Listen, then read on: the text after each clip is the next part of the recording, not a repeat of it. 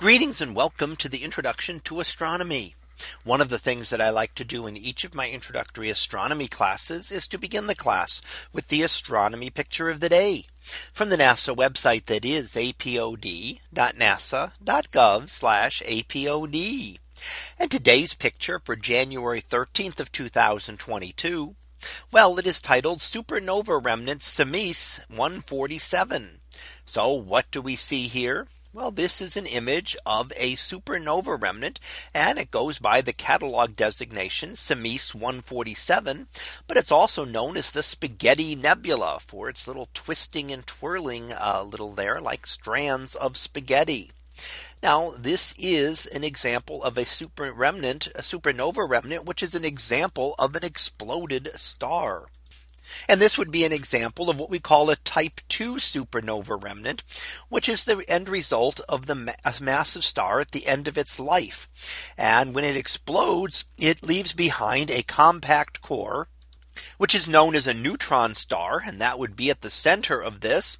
And that is a very rapidly spinning, highly compressed ball of material and essentially was the core of the star that has now been compressed so densely that all of the electrons have been squeezed into the nuclei of the atoms. So it's the density of a gigantic atomic nucleus many times denser than anything that exists here on Earth. And it also spins very rapidly and as as it as it has compacted so very rapidly spinning and some pulsars can spin many times per second even though they are the size of a city now the outer layers are then expelled out into space. And that's what we see as this remnant as something that was seen to explode here on Earth about 40,000 years ago. Now we don't see things in astronomy as they are right now. When we look out in space, we are always looking back in time. And in, and in this case, the supernova remnant is about 3000 light years away, meaning we see it not as it is today, but as it was 3000 years ago. So we see it as it was long, long ago. And we can also estimate the expansion rate by looking at this. And we can take the knots of material and measure how fast they're expanding outward and trace them backwards to when this would have been a star, just a point of light on the sky.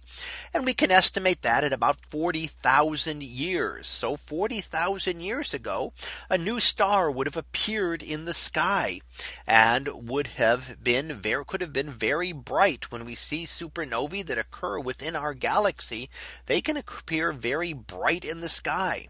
Now we have not had the fortune to have a supernova occur uh, nearby in our galaxy since the advent of the telescope in the 1600s.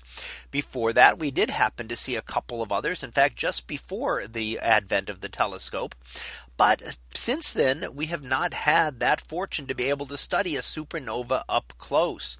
The closest one would be supernova 1987A, uh, which occurred in the Large Magellanic Cloud, a satellite galaxy of our own Milky Way.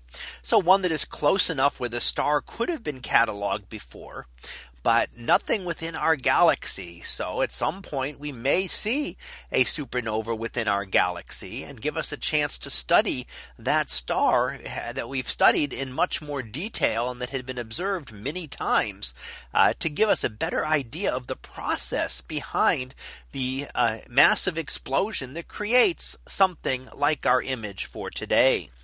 So that was our picture of the day for January 13th of 2022.